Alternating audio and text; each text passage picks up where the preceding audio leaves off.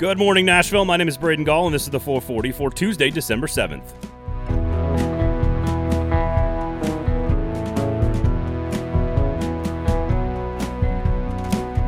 Coming up on the show today, we've got a little hockey and a little hoops to keep an eye on on Tuesday evening. Your Heisman finalists have been announced. We've got some practice reports and updates from the Tennessee Titans as they get back off of their bye week and back to work.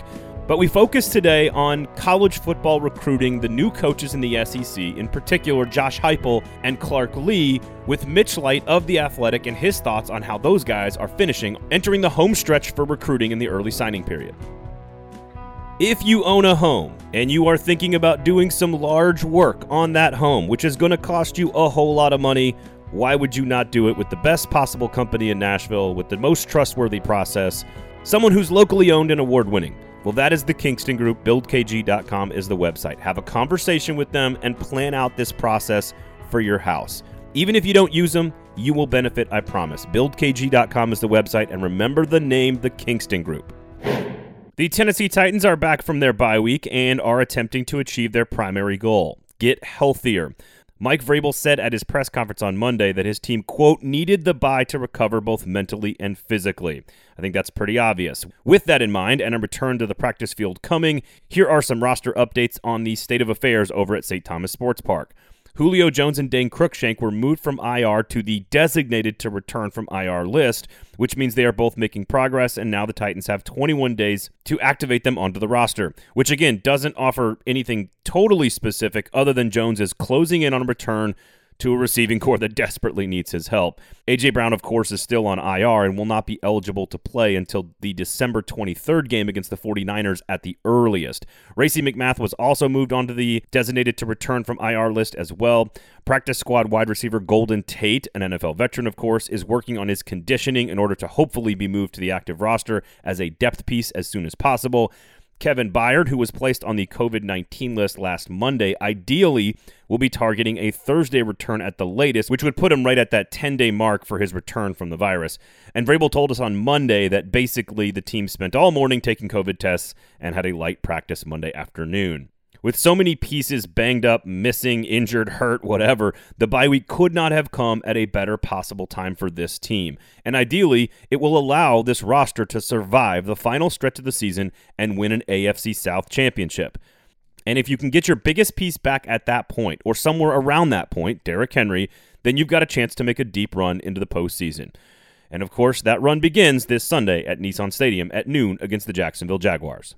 For all things Tennessee Titans, of course, make sure you're tuned in to all the great podcasts from Broadway Sports Media. Football and other F words out on Tuesdays, of course. Michael Gillum and Zach Lyons, of course, they're going to dip their toe into the college football playoff. They'll talk about some schedule predictions, what they learned about the AFC South this past weekend, and we'll preview the game against the Jaguars coming up this Sunday and what the Titans need to accomplish coming out of the bye week. Also, the Music City Audible, the Titans 10, you got the home run throwback, you got all kinds of great shows over there at Broadway Sports Media, so make sure you're checking out all the pods from BSM. The Heisman finalists were announced on Monday evening. We all had to have our ballots filled out and submitted by Monday afternoon. And those finalists are Alabama quarterback Bryce Young, Ohio State quarterback CJ Stroud, Pittsburgh quarterback Kenny Pickett, and Michigan defensive end Aidan Hutchinson. Now, I am not allowed to announce my ballot until after the ceremony on Saturday evening, but I can say a few things. Number one, the finalist list is always just the top tier. Where does the voting drop off? Sometimes there are three finalists, sometimes there are five, sometimes there's six. This year there are four. So it means that four names were within the same ballpark of winning the award. And I can say this as well all four names are totally worthy finalists, but I think the best football player in America is not one of them. And that doesn't include Georgia's Jordan Davis or Nakobe Dean, both of whom are extremely worthy of consideration for the sport's most coveted trophy. But Alabama's Will Anderson led the nation with 15 and a half sacks, led the nation by a massive margin with 31 and a half tackles for loss, and had 91 total tackles as a defensive lineman. Do you know how hard it is to collect almost 100 tackles as a lineman? It's insane. That's how hard it is. The award will be given out on Saturday evening, of course, and Young, after his SEC title game record setting performance, is the frontrunner to win the award just like he has been for the better part of the entire season. He's an extraordinary player who did something extraordinary in the season's biggest game. Hutchinson also played his best football in the biggest games, recording seven sacks against Ohio State, Penn State, and Michigan State, while leading Michigan to its first Big Ten title in decades and its first ever playoff berth. Oh, by the way, he could also be the number one overall pick in the NFL draft coming in April. Young and Anderson are likely to be battling for number one overall status in the 2023 draft.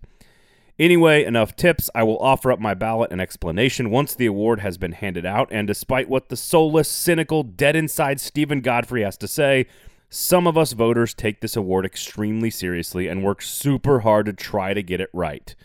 I guess we'll just see on Saturday night how right or wrong he actually is. So, this week on Fringe Element, college football podcast about the SEC, out every single Wednesday with Steven Godfrey, Aaron Dugan, and yours truly, we're going to have Mitch Light of The Athletic, college football editor who focuses on recruiting, join us to get his thoughts on the state of recruiting of the four new coaches in the SEC after their first full seasons, in particular focusing on Josh Heupel at Tennessee, Clark Lea at Vanderbilt, but also Shane Beamer at South Carolina and Bryan Harsin at Auburn. Yeah, I mean Shane Beamer's done a really good job. That staff has identified a not that they don't think they can go into Georgia and Florida and win recruiting battles, but I think they kind of know who they are and they're not going to beat Clemson, Georgia, Tennessee, Alabama for kids in the deep south they have uh, because some of the guys on their staff, uh, guys like Pete Lembo, they've identified the Northeast corridor. They've got some their quarterbacks from Delaware. They got some kids from Pennsylvania. So they they got they got a few kids that Penn State wanted, quite frankly. So they've done a good job. Of course, they're going to focus in state, and if a kid's in Georgia, they're going to go after him. But they, have kind of created a little niche, geographic niche for them, and they're it's a good class. They've done a good job, and they did a good job selling. Like it's not just oh this late season surge. They've got some commitments. It's they, they were doing a good job early.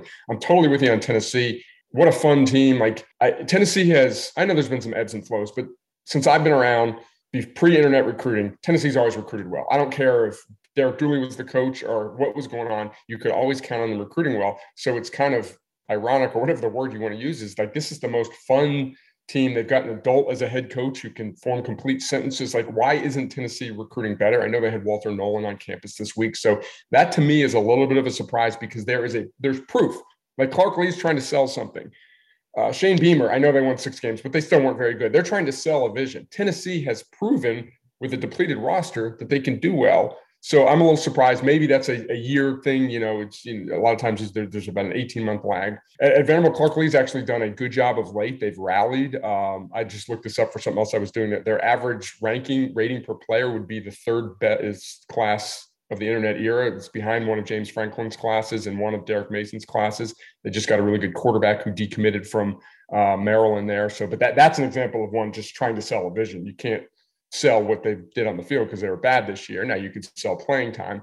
Auburn has Auburn sort of in that Tennessee group where you just say Auburn recruits well. Now we're not talking top five classes like like Georgia's been doing, Alabama's been doing, but they're not recruiting as well as I thought they would at all eh, for, for as much as they have to sell as a program. I know that their product in the field wasn't great there. So when recruiting is such a big and so important on all these coaching hires as we've seen in this in this cycle, it's kind of interesting that you would say, you know, South Carolina and Vanderbilt are probably recruiting a little bit be- recruiting better than we're, we've seen. And Tennessee and Auburn probably not as well, even though Tennessee had the best seasons. But you know, we've we still it's just the early signing period. Tennessee fans, you know, don't give up on Josh Heupel as a recruiter. It's just not going as well right off the bat. I think it's very interesting for Tennessee fans that Josh Heupel is sort of delivering exactly what we expected: a fun, up-tempo identity on offense with a team that can win games, and he's, you know, again, an adult who can complete sentences, as Mitch said, who is running a program professionally but is struggling on the recruiting trail. I think that's almost exactly what we expected from Josh Heupel. It doesn't mean that's what's going to happen in the future